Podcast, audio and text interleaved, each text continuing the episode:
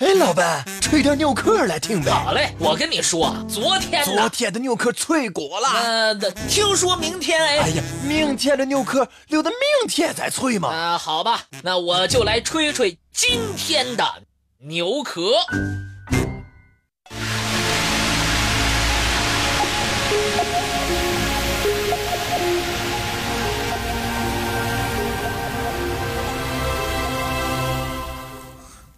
几何时，法老的肉身让世界为之震惊，为之着迷。唐代高僧肉身千年不腐，一个世纪以来，人们发现了各种各样的木乃伊，这其中究竟隐藏着什么秘密？一个又一个谜团让人目不暇接。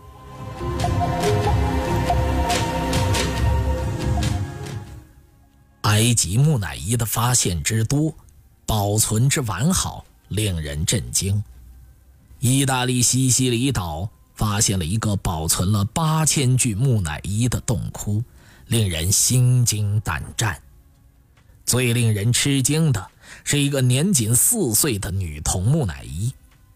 这个女童死于一九二零年，一个当地著名的医生为这个女童做了特殊的注射。使用数种药剂，如今八十多年过去了，他就像一个熟睡的天使，面庞依旧像生前那样红润丰满，肌肤也是那样粉嫩光滑。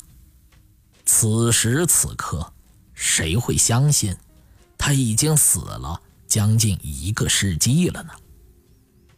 对众多科学家来说，女童木乃伊也是无法解开的谜团。佛家有金刚不坏之说，保存肉身也是自古有之，统称为肉身菩萨。唐代高僧圆寂禅师的肉身，历经千年依然保存完好，堪称世界奇迹。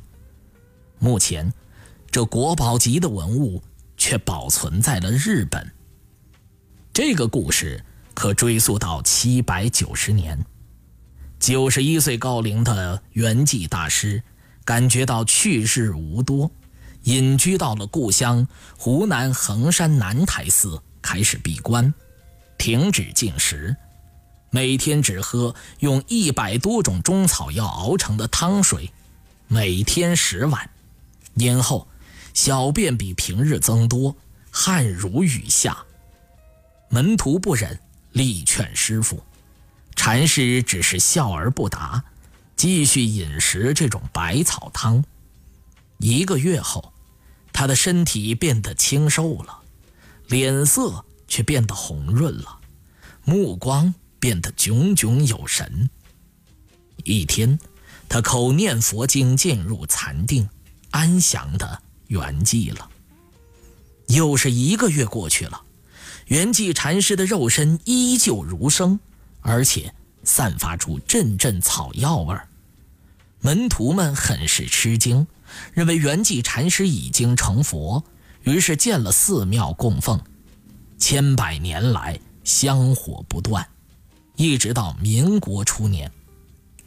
二十世纪三十年代，中日战争爆发。圆寂禅身的肉身引起了日本间谍的注意，趁着战乱，日本间谍悄悄地偷走了这个千年肉身，然后制造了一起纵火案，这个千年古庙随之灰飞烟灭，人们无不为之扼腕叹息。这个日本间谍的阴谋得逞了，千年肉身东渡日本。直到一九四七年，这个日本间谍病死，人们在清理他的遗物时，从他的日志里发现了这一重大秘密：一个盘腿而坐、双目有神、眼如活人的圆寂禅师又出现在了人们的面前，这引起了专家们的极大兴趣。一般认为，木乃伊的保存只是人工药物制成的空壳。并不稀奇，但这个暴露于空气当中的肉身千年不腐，实在是世界一大奇迹。经过透视，阐尸腹内干净，体内渗满了防腐药物，嘴和肛门被封住，这些可能是肉身不腐的基本条件。至于禅师生前服用的是什么中草药，已经成了永久的秘密。目前。圆寂禅师的肉身仍然在异国他乡，成了日本的国宝。肉身，俗称干尸，又称木乃伊。世界上许多地方都有用防腐香料或者用香油涂尸防腐的方法，以古埃及的木乃伊最为著名。古代埃及人用防腐的香料敛藏尸体，年久干瘪。形成了木乃伊。古埃及人笃信人死了之后，其灵魂不会消亡，仍有复活的可能，所以法老死后均制成木乃伊，作为对死者永生的期盼和深切的缅怀。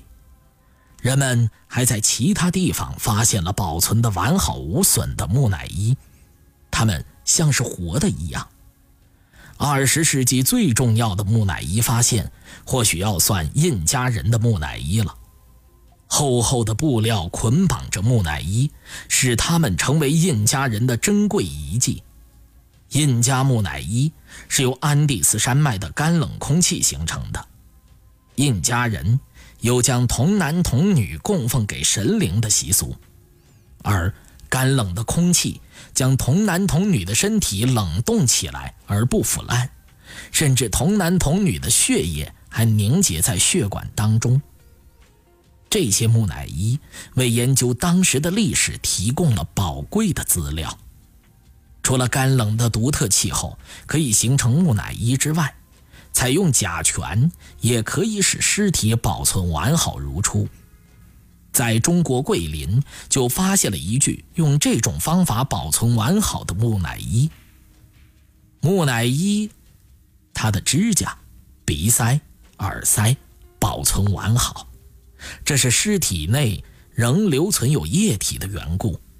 采用这种方法保存尸体的方便之处是事先不用取出易腐烂的内脏和大脑，而它的技术原理到目前为止。也还没有被人们解开。最遥远时代的木乃伊凝视着我们，他们是那样令人不可理解，迄今没有得到让人可信的解释。一个又一个谜团，吸引着人们去思考、探寻，直至真相大白。